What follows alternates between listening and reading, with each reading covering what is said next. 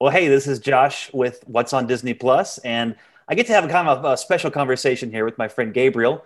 Uh, we've done this once before, and kind of on the theme of stories matter, which uh, Gabriel has some expertise in that. He is uh, a, a, graduate of uh, Kennesaw State University. Gabriel, tell us a little bit about your degree and, and background, if you could. Sure. Um, my uh, graduate uh, studies program was in American was American Studies to be specific. So, getting a master's of American Studies, American Studies deals with the very concept of America. It asks questions like, what does America mean? From its foundations historically to uh, the sociological meanings behind American culture, um, philosophical, uh, cultural studies, um, and of course, you know, things in regards to education. And just to be clear, when I talk about what does America mean, it, some people they may need to be uh, given a lot of clarity on that. So America includes the Americas, not just the United States of America, but uh, all North, South, and Central America. So that, that is helpful. And so Gabriel is a historian and uh, is obviously often teaching, educating on these issues of, uh, you know, very broadly. Um, you know, I think certainly though on issues of race representation, et cetera. And that was our, our earlier conversation he's also a big comics fan and he knows this world of comics much better than I do. So we're going to be talking about a little bit about a couple different subjects. One is the new series, of course, The Falcon and the Winter Soldier deals with race issues and representation in a really interesting way. I've got my uh, Captain America mug here uh, to uh, you know as as a you know symbol. But it, that's a great uh, you know I think it's going to be a great jumping off point for us to start a good conversation as well. On the back end of this, we want to get into the film Soul of course, Pixar's latest and one that is up for several Academy Awards. Uh, award season here we're in right now, and another film that deals heavily with these issues of race and representation. So, um, Gabriel, to start us off, um, you know, just to, you know, hey, jump into the story full force of Falcon and the Winter Soldier. Who do you think the power broker is in in this story? There have been so many fan theories I've seen about it. I've seen people say it has to be Sharon Carter, and to be truthful, I'm not. I'm kind of leaning toward that right now. I wasn't originally, but you know, some things did dawn on me. Um, now, in the comics, the Power Broker is uh, is a male figure, and uh, he has a very extensive history. I never really cared for him that much, but the way that Winter Soldier and Falcon has um, pivoted the show has had me intrigued. The reason why I think it's Sharon Carter is because there's no way she has access, though she's hiding out of Madripoor. There's no way she has that much access to stuff without having some significant ties to people you know, uh, without going into spoiler territory, I'm assuming everyone here has watched the show. I hope you have. So, with that being said, um, you know, when they're having a fight between um, the people that want the super soldier serum and uh, her people, Sam Wilson, Bucky, and the brilliance of Zeman, Baron Zemo, Baron Zemo. Um, she tells him that you know she wishes him well and hopes to get a ask you know Sam Wilson for a pardon. But then she tells her chauffeur we got a problem, a couple of problems, and gets in the car. Well, but I was like, what's that about? Then they need satellites, um, and she just happens to have access to. I keep thinking this. You're a little bit too comfortable. Yeah, a little, a little, too comfortable. There's a lot of clues there. I think you're right. That's definitely who I'm leaning towards as well. But we don't know. So we this is of course recorded here after episode four, five, and six are yet to come. So we'll see. And it's interesting how the first two episodes in the series really, I feel like, you know, uh, elevated and, and brought forward these issues of, of race and inclusion in a really direct way. I think, I guess, really the first three episodes, I should say. Um, because uh, you know there were some interesting scenes with his family in Louisiana. There was the this applying for a loan, etc. Um, and then the next episode following that, a couple of different scenes in there. Um, I thought an interesting thing that might actually be a preview, maybe of the finale, where you had uh, you know uh, a young you know him his interaction with the with the boy on the street and that whole situation. I'm sure you found that intriguing. Um, as well as uh, the, the police interaction there too. What what have you thought about how they've kind of uh, you know brought forward these issues of, of race and representation?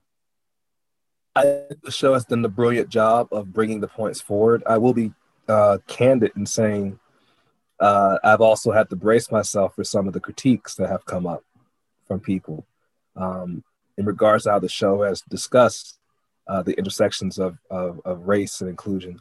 I've seen people say, well, it was so stupid to have a show where, you know, you're talking about a superhero unable to get a loan when I heard that, I said the reason it's stupid to you is because you haven't lived this experience out in America. But but for the vast majority of Black Americans who have experienced denials um, loans, uh, it's a problem.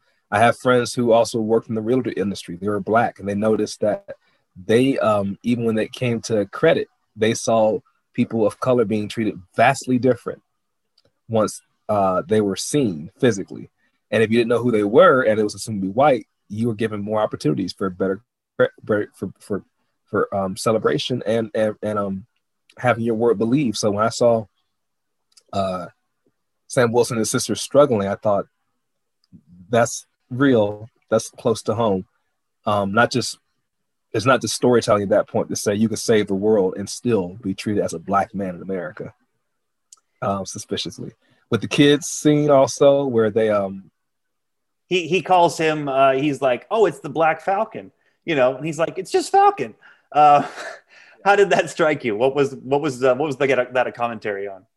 It was fun. Thought it was thought was um, good uh, banter, you know, because there's, I, I mean, I growing up in communities like that, you know, it's good to see people that still show a value for uh, connecting with the residents. It really is powerful when you just see everyday people going back and forth. Uh, I know there was a, an intention of wit in that sense to say, why does it have to be Black Falcon as opposed to Falcon? Um, I just thought was to me it hit me differently because um, even him going back and forth with the kid reminded me of things that I grew up with, where you were trained to be witty as a form of self defense. Mm. and really to be able to be quick on your feet as a way to protect yourself. See, the so, reason I think that calls forward the potential something we're going to see in the finale, which I think this is all leading towards, of course, the Falcon, you know, Sam Wilson taking on the Shield. You know, it would seem that that's that's the natural course of things. And, you know, I think um, some people are going to refer to him potentially as the Black Captain America. And I, you know, I think they're trying to point that out to say, you know, there's no reason to add that modifier. It doesn't, you know, that. Yeah. Captain America he's not. And that's, and that's unfortunately, I don't have the comic in front of me. I just bought the comic as far as, you know, the physical copy of it, uh, the collect, the, the collector's volume, uh, the, the graphic novel for, uh, Captain America when Sam Wilson took up the mantle. That came out in 2010. And I remember one of the critiques that people had, there were two different sides. One of the critiques said, you know, how can Captain America be black? And there were literally protests for people that kept up with the comic book industry. There were protests against having Captain America switch um, to becoming a black character. And this was during the reign, the, uh, the, the, the tenure of President Obama. And so it hit me seeing the open bigotry from people that claim to love comics. A surprise me because art has often been a way to either express awareness of racial reconciliation or to express bigotry. And uh, it's never just comic books or uh, storytelling. there are people behind those. Um, there are people behind the screen. There are people in the comic book shop that hide their views pretty strongly and will look for opportunities to express them. So with Sam Wilson saying uh, being said of uh, being spoken of in a negative way. I wasn't shocked um, in 2010 when people said well, he's not our Captain America.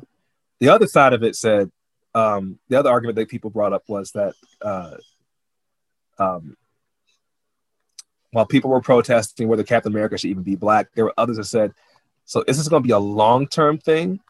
Because if you make the new Captain America African American, it can't just be temporary for a year or so, and then you go back to Sam to Steve Roots to Steve Rogers, because that defeats the entire purpose of whether or not we embrace change and that a black person can be permanently Captain America. Then it becomes, oh, he was just a black he was a black Captain America for that season.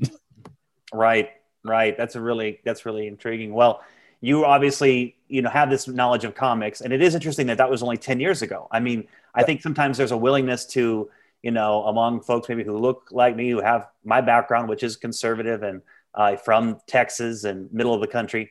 But, uh, you know, there's a willingness maybe to admit uh, historic racism and that, of course, slavery happened and we know that the, the civil rights movement, but sometimes there's not always a willingness to look at current day issues and how oftentimes there are racial dimensions to still current problems and, uh, and concerns in our society.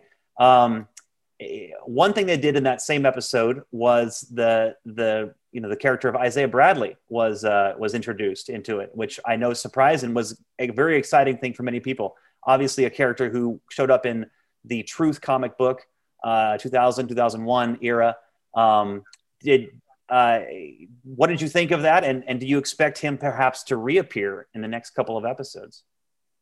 I'll be hundred um, percent real that it hit me pretty hard.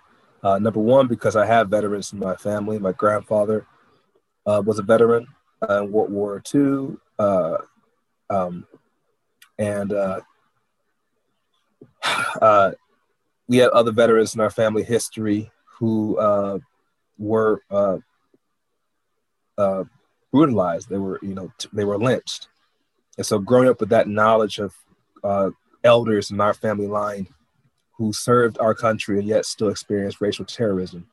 Uh, lynchings, by the way, don't just include, you know, having someone be murdered by hanging or a noose. It should be clear that lynchings also include, uh, or also include historically, any form of violence uh, to exterminate a black person's life. It can be mob violence. It could be um, police, as it concerns what, ha- as it concerns, you know, um, cover-ups and uh, police brutality. That's what happened in our family line. But for veterans who have gone through this history, Isaiah Bradley was very relevant. When I saw Captain America Endgame and saw Steve Rogers hand the shield to Sam Wilson, I cried like many other black men in America. Not just because it was powerful to see a black man given the mantle and one who rode deep with uh, Steve Rogers. It was powerful because we carried that legacy of awareness of how black soldiers and black veterans have been historically treated. So when it comes to Isaiah Bradley, um, to see a black Captain America who had been the wings for a long time, but experimented on, hit home. Some people don't want to talk about that history. It is what it is, though, and I don't make any apologies for that.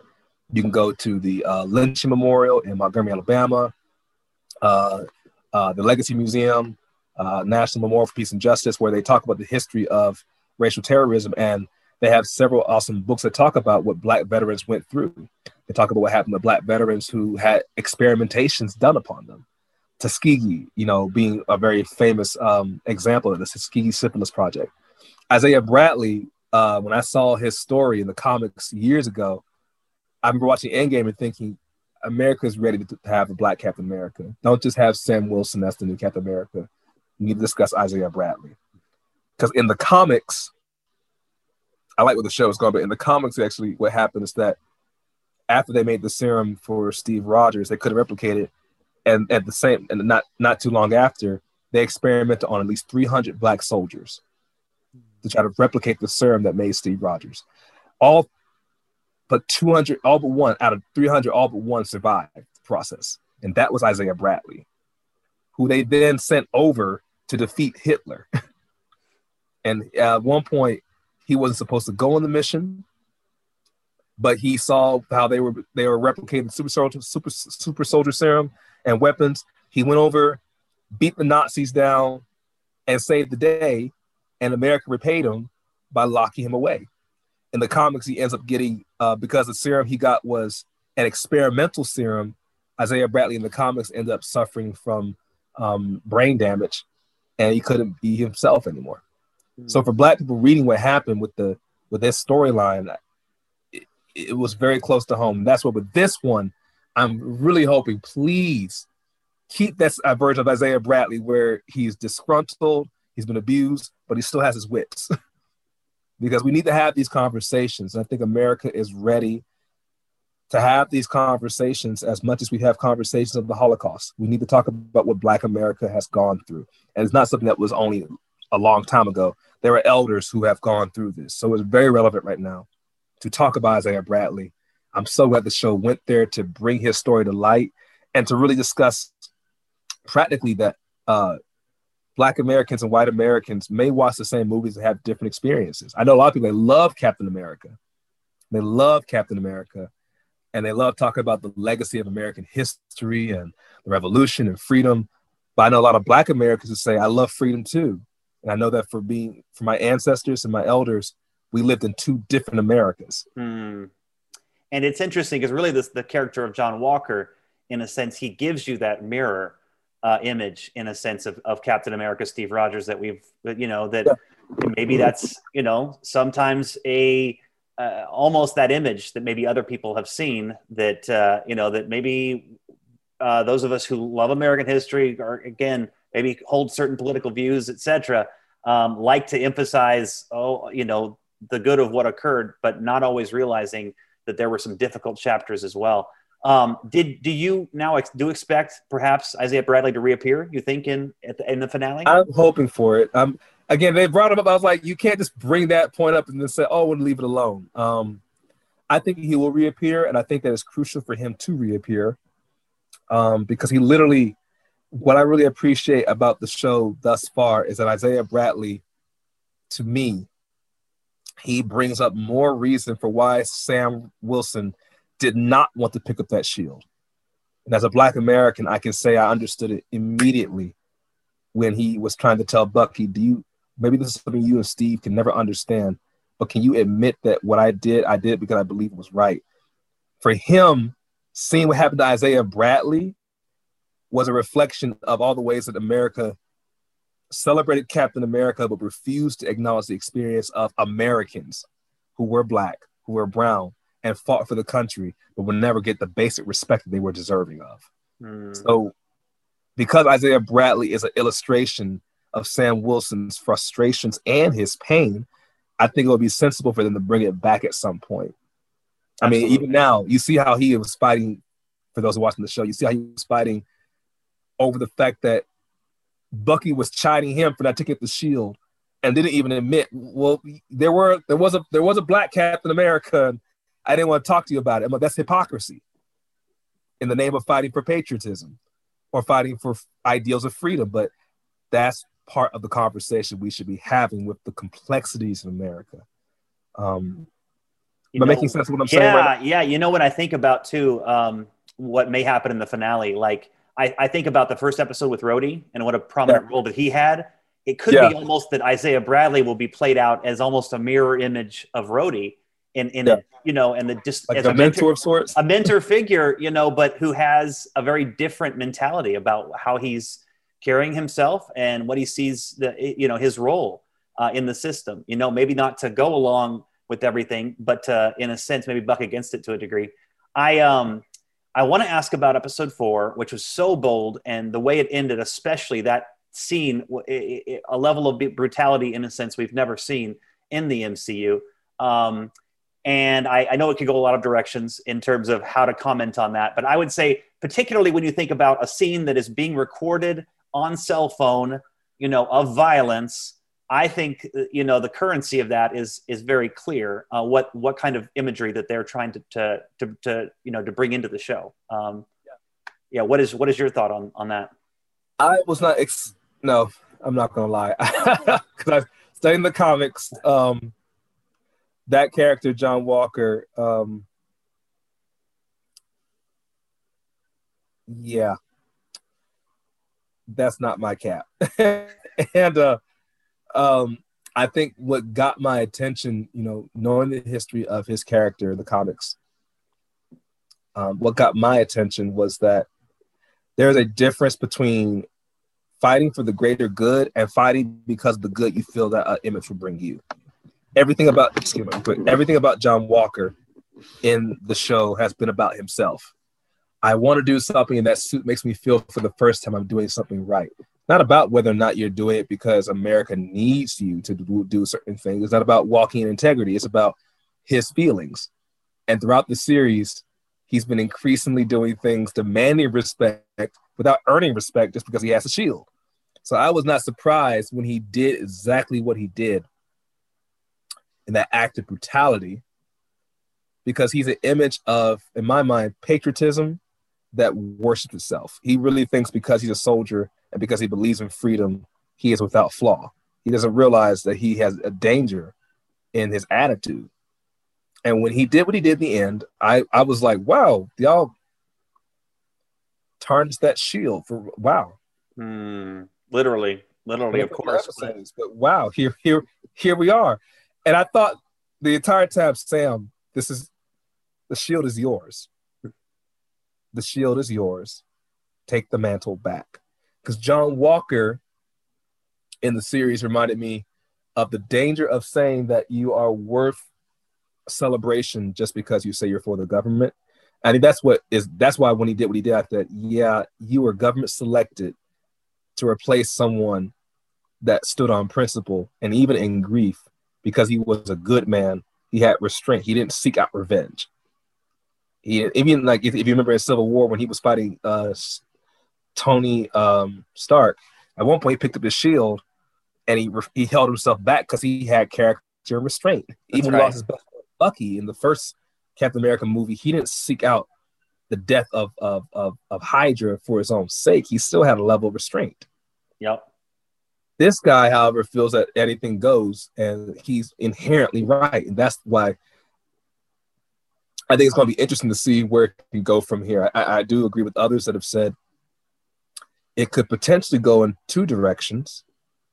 One of which is maybe he realizes he was wrong and repents, but the most likely direction, number two, the, the other direction is that he may even be sanctioned by the government that selected him, that studied him, that knew his profile, and as we found out, that knew he actually worked in Afghanistan doing some very dark and dirty things. they may they may turn a blind eye because he's completely compliant to them and is willing to do what they want. Steve would have said, "No, I won't do that," but his character is blind loyalty, and might makes right yeah, it, it does seem like uh, they may very well be setting up something with General Thunderbolt Ross.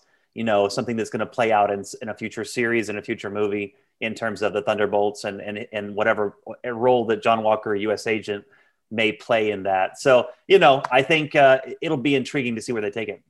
I was mad when he, I, I was mad when I saw. I was like, bro, this. You've been talking about you Captain America the whole time. Cap would never do that. This is no. why you can never it was never about you. And he made it completely about him and his ego. Like having the shield means that I'm right. I'm like, no, it doesn't mean you're right. Yeah. no, it, it doesn't. It's, it's, such an opposite feeling, really, to all of the Avengers that, you know, I mean, back to 2012 Avengers or even before that, like you say, Captain America First Avenger, there's an aspect of humility, maybe of even awareness of like, I can fail. I have this power but I've got, you know, it's the whole with great power comes great responsibility. Obviously, it's the Spider-Man, you know, classic line. I think they always feel like they have to prove that, you know, that they have to prove that they're worthy of of actually holding that power and of being kind of mankind's protector. Um, you know, and we're we're seeing none of that, of course, with with John Walker. Um, he's a good critique also for veterans, I think, because I I thought it was interesting how he contrasted with Sam Wilson when it came to Sam Wilson being someone who deals with PTSD and grief counseling. So for Sam, he was willing to hear people out and to listen, not to rush in and to charge in guns blazing and basically have a shoot first, ask questions later mindset. John Walker, however, has been celebrated, even though he was celebrated as a soldier, his because of his work, he's been celebrated really for him doing whatever he's asked to do and the violent things he had to do, he felt he had to do to get stuff done. And that's a completely like that whole scene with Carly, that bugged the mess out of me. I was like, he was literally talking to someone, Sam Wilson was talking to Carly, identifying with her struggle. Um, as a as as a black man who who who grew up with a sister who who and they both felt that their stories were not they weren't respected in America. They were invisible. He could grieve and empathize with Carly, but Walker just busted right in, right in the process of conversation. Didn't even wait the full time for it. Mm-hmm. and then after that, had the gall to come in and demand that uh, Sam and uh, Bucky do whatever he wants. And I was like, no, this is this is the danger of not recognizing the responsibility of power that comes with that comes with the symbol you have. Yes, you're absolutely right. Well, I, I, think the series is bringing up a lot of interesting things, maybe almost too much, frankly. I mean, it has a lot going on. We have two episodes left. I know we're all we're all excited to be watching what they do with it. So, um, yeah, it's it's intriguing. I'm excited to see, and I do hope that they bring back Isaiah Bradley and you know don't just kind of you know in a sense some of those race and representation issues were really brought forward in the first few episodes, and then haven't seen much of that in the last couple. So we'll see if they circle back. I would assume so to kind of uh, bring us some closure on some of the themes that they've brought yeah. up. you know, and haven't really resolved. So how are we gonna how are we gonna honor Isaiah? You know? That's right, exactly. We're going to acknowledge him finally, or what? Because there's no super soldier serum without him, really. Uh, that's exactly that's exactly right.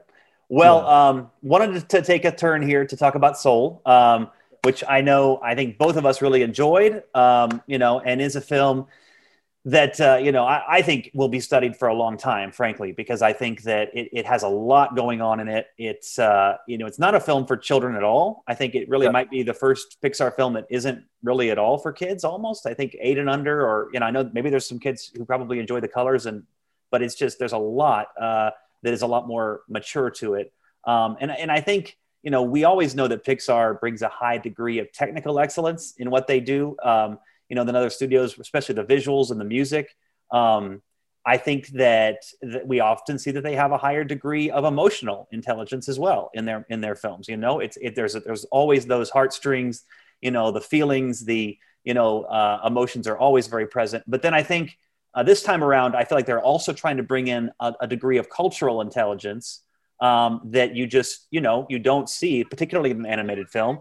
But uh, when you talk about the kind of spaces they go into, whether it's a jazz club in New York City, uh, barbershop, etc. There's an aspect of, uh, of cultural intelligence as well that they're bringing to, to fore as well. Um, what did what stands out to you about the film in terms of some big things that you liked about it and, and uh, thought were working on all cylinders? Uh, I really thought that it was cool seeing the ways that they tried to humanize uh, everyday life from different parts of, of, of America, particularly in Black America, of course. Uh, one of my favorite scenes in that movie was um, in regards to going to the barbershop and seeing, uh, I forget the name of the other character who essentially took over his body. 22. Um, thank you, 22. Yes, right. I love how she was fascinated with the roles um, that barbers played. Um, and which and and she was able to through that conversation help you know um, the main character realize that there was so much wonder and beauty in simple jobs that he may have thought weren't that important.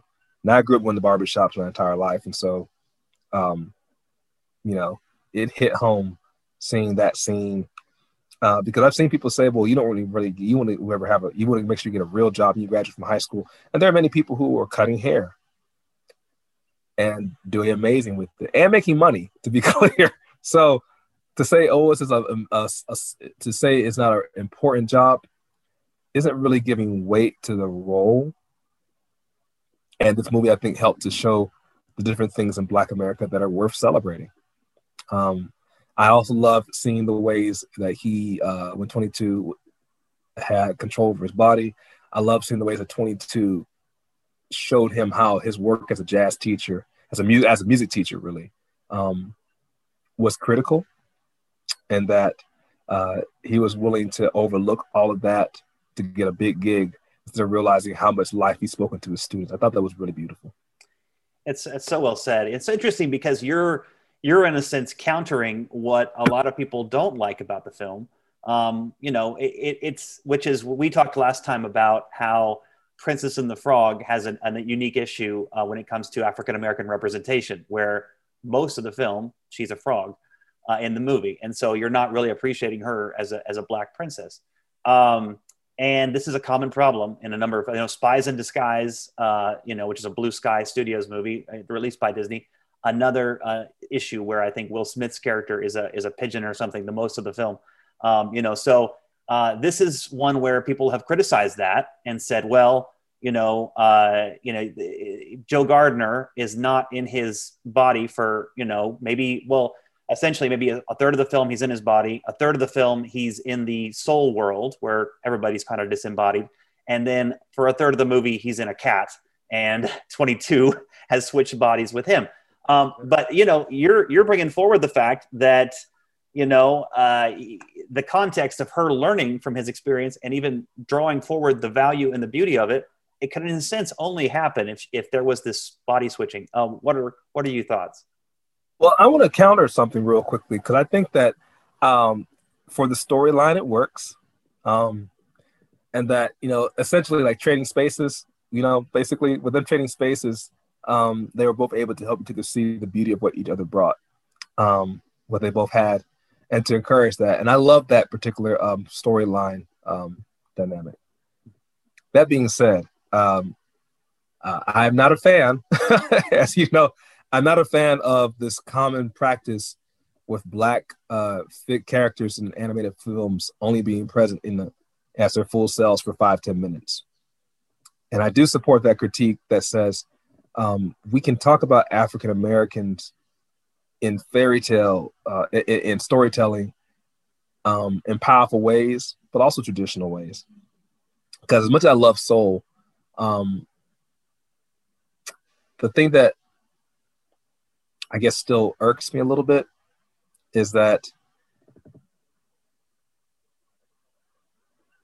how can I say this? Let me put it like this. The thing that irks me a little bit is that if anything gets discussed with African American culture or Black culture, there's an assumption that we can't discuss it with them being number one humans for the majority of the film, and number two, um, we can't discuss it um, in a way where uh, you can see, you know, epic world world building. There are so many parts of African history, and I stand by this in every conversation I have with people. There's so much with African folklore, African fairy tales alone, from which African American culture comes from. You know, there's so much with the African American folklore, you know, where we can tell stories with people being human and it still be magical without them having to be um, disembodied. And I think there's a resistance in Disney to talk about that. There's a strong resistance to talk about it. We still have Rapunzel with Tangled. We still have um, Elsa with the, with the snow with the Ice Princess. I'm still waiting for the day where we can have a story that highlights the beauty of African American heritage, not just in the modern sense, but in a ancient sense. That'll be nice. Soul deals more so with, uh, for some technically somewhat modern times with jazz culture, and I really think jazz is amazing. Um, but growing up with it, I also know I love jazz music, but I want to see myself in some of these. I want to see people who like me in these fairy tales. Jazz, yeah, that's a practical thing. So you might be familiar with this project that's coming up here called uh, uh, Iwaju. Uh, that is where Disney is, you know, uh, partnering with this Nigerian, uh, you know, animation firm. Um, I, I think, uh, you know, and, and yeah. you, you're you're familiar with this. No, actually, I'm not. Oh, okay. So this that's came, good news. I'm like, thank yeah. you. Here we go. Here we yeah. go. We just had the last dragon. Right. My point. I was like, okay, we went from okay. Thank God for Soul, but oh wait, we have a drag. We have a terrible in I think Southeast Asian culture with Raya the Last Dragon, or that's that's the movie. Right. yeah, Raya. Yeah, Raya and the Last Dragon. You got Thank it. you, Raya the Last Dragon. I was like, give me something in African culture real quick, and we can come back to soul to balance it out. So with Nigerian fairy telling. Yes, it, it's coming. It's coming. I think in the next couple of years here. But they basically, uh, it, it's a, it's a it's a really interesting story where uh, you know these young kids, uh, teenagers, I think out of uh, Nigeria, said, "Oh, we're gonna, you know, we're we're creating this comic book that is going to kick." Disney's ass. I mean, that's literally how they and it, and it came out this way as a story on the BBC and other places. And so, uh, the, but the Disney Walt Disney Feature Animation out of California actually reached out to them and were like, "Hey, we want to work with you guys."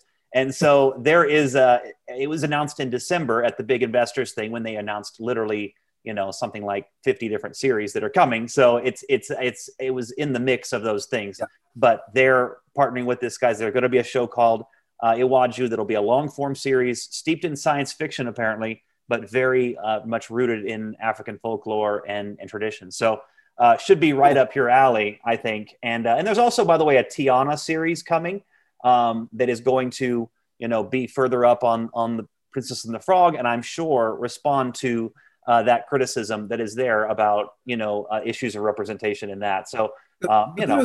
the thing with Soul that was interesting, I was I love the concept. I, I, I again, story to good storytelling is good storytelling. So I love the concept of him learning how beautiful his work was and um, being reminded of how powerful jazz was. I loved him talking about the history of jazz and the way that it spoke, not just to him, but to African Americans historically.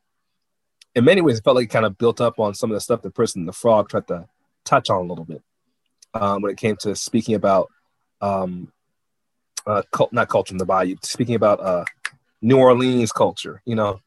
But the thing that was interesting with Soul was Soul was kind of sci-fi in some ways when it came to what they were talking about the afterlife. Some stuff I was like, this is okay. They're going into some theological territory right now, and this is interesting how they're describing it. I think it's cool. Maybe if they had just presented his body and his spirit in a, in his human form, like show his full human body, but it would like, maybe change the color. It'll be like cool, cool. It it would fit a little more. But I thought it was still brilliant storytelling, honestly. It's I think there's a lot more going on in it than people than meets the eye. I mean, you and I yeah. I think have similar views as it comes to religion, et cetera, and spirituality issues. But um, I think um, you know, I actually listened to an interview with uh, Pete Docter where he talked to some of the religious press about this film, and it was fascinating um, what he had to say because he said, you know, uh, we're really trying to give people a crash course in philosophy with this movie, and you're like, wow, what what is this? And he says we start with essentialism, the idea that I was born to do this, and he says that's straight out of Aristotle or Plato. Um, he's like, and then we counter that with the character of 22 and and she just has this nihilism you know the whole everything is meaningless. There's nothing that matters. You know, that's that's her whole mentality. And so you see these two worldviews of you know uh, essentialism versus the nihilism playing out between those two initially, and then really they land on kind of what the, what you might call this hopeful existentialism. You know, uh, uh, that all of life is spiritual. Everything yeah. you do contributes to who you are as a person and the overall meaning of your life. So um, I think people who want to criticize it on a theological standpoint, and there are people who do, who've done that and say, "Oh, this goes off into territory that's not great." You know, I I, I don't. There's a lot of good stuff. yeah, I don't look to Pixar to you know for my theology. So don't don't do that for an animated film. I mean, definitely, it, it, I think he's uh, you know Pete Docter, who is I know he's very open about his Christian faith, but he also is not trying to um, I don't think in any way evangelize or you know reflect that in this. But it, it is simply an open door to talk about some of these issues right. of afterlife and eternity and you know what might happen after death etc and he he also consulted of course with jewish um, you know scholars with i know uh, islamic as well um, you know and new, you can see certainly some of the you know new age type ideas as well in there uh, from some of the different uh, you know uh, you know shaman type character that was there so you know i i, I think uh, don't I, I, think that's why partly maybe I don't see it as a film for kids, you know, unless you're going to have a lot of conversations with them because these are a lot of big ideas that hopefully you as a parent, you as you know uh, someone would want to have a conversation with. And he, he, I mean, Pete Docter is very clear about that from the beginning. Like, hey, this is about starting conversation with people, and uh, you know, you guys all kind of having that as you want to. But I, I see it essentially still as a buddy comedy. You know, I mean, we think about that's what Pixar is known for is whether it's you know Mike and Sully, uh, you know, Marlin and you know Dory, uh, you know, it, it, Woody and Buzz, those are that's what we know Pixar for. And I think this is just simply Joe and 22 on their own kind of buddy comedy journey. And uh, you know, it's it's very different and it's it's bold and creative. And I think particularly the music is wild in that they've got that futuristic kind of stuff going on in the soul world. And then they've yeah. got really amazing, you know, jazz that is, uh, you know, this kind of all infusion of so many different eras of jazz in a sense that you have from Jon Batiste um, really leading uh, when you come into New York City, uh, what it sounds like there. So, um, you know, there on so many levels, lo- lots to love about Soul. I hope it does great at the Oscars here coming up in uh, a couple of weeks. And, uh, you know, I do hope uh, people continue to check it out who haven't. And maybe folks who've, you know, I, I don't know. I, I don't know why there's so much, I feel like, debate about this film or like, you know, oh, I just think this is the work. You know, it's like, this is the first Pixar film with a black protagonist. I mean, I think there's a lot to appreciate about it, and I, I think if you know you're dismissing it out of hand, I, I would just maybe give it a second look. Um, would you have thoughts on that? No, I agree 100%. I think that there are so many good things that have gone on for that film. Um, and I think that that's why uh, it's definitely worth, I would say, check it out, you know, because it definitely gets a lot of conversation. And I would say, um, why I don't recommend it uh, for kids just to watch um, by themselves, I would actually say I think it's important for people to start having these conversations with their children because the children today are being impacted by these things in the school systems, and you know whether we like it or not, um, when you're old enough to ask a question, you're old enough to get an answer. I think that you know the earlier we have these conversations about what do you believe the afterlife is like, what do you believe you're here for, what are the um I, I want to what are the answers to the five basic questions, as other you know um, theologians have said, you know, who made us, why were we made, you know, um, uh, where did we come from? Uh, wow, I only know three. it's five. It's the five questions like, you know, what are you here for? What do you, you know, who, you know, you know, you know, what are you made for? Uh, I'm not gonna butcher it. That's all right. Uh, You're fine. You're fine. But basically, the answers to life's basic questions of who made us and why are we here? You know, where do we come from? You know, um, who determines what's right and what's wrong? You know, these things, uh, these conversations can't be put off until you're a teenager.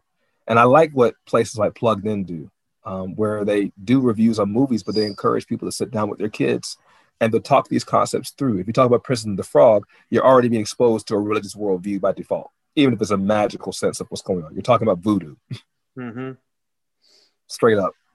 Um, and it was very in in my face when I saw the film. I was like, "This is a lot." um, talking to your friends on the other side for a Disney movie. This is a lot. But I was glad that they had African Americans that said, "Well, here's what happened culturally, historically."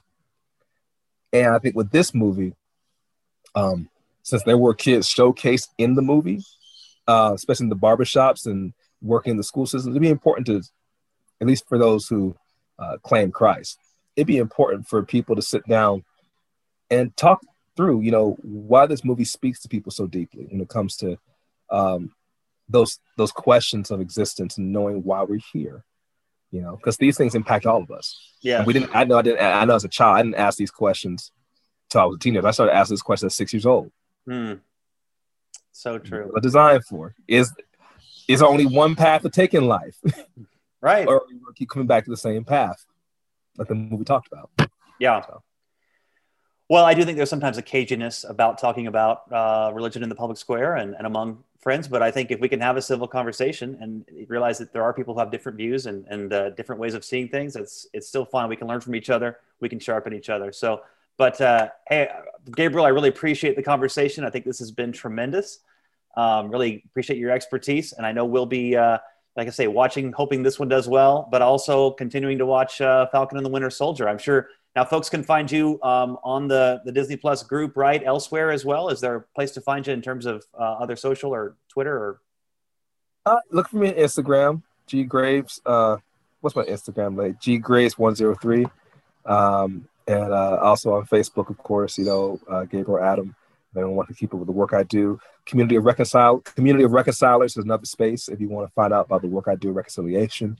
Um, uh, we talk a lot about these conversations as well, including how storytelling is a means of reconciliation and how the stories we tell do have social impacts, whether we like them or not. Um, just to put this out there, people of African descent have had very deep spiritual views about this life and the life after. I know for me, I make, you know, in American studies, we talk about this often when it comes to the social impact of your religious views that no one can escape. We all have a worldview, and our worldview impacts how we see things. Um, and so for me, you know, and my faith, uh, my faith in God being serious, I appreciate, you know, these conversations and watching movies that allow me to have civil conversations about why we're here. And even if someone disagrees, it's important to be able to have these conversations about how our views do impact, you know, the way we treat one another in everyday life, in daily situations. But that's way more than what you asked for. Go to G Graves 103, 103 on Instagram or Community Reconcilers online on Facebook, and you'll find me. So good. Well, thank you, Gabriel. Uh, this has been a great conversation. Again, I've been uh, Josh with What's on Disney Plus. You can find us on what's on disneyplus.com. And uh, I know Roger and the team, of course, will be back here on a future episode of the podcast. So y'all have a great one. Uh, we'll be in touch.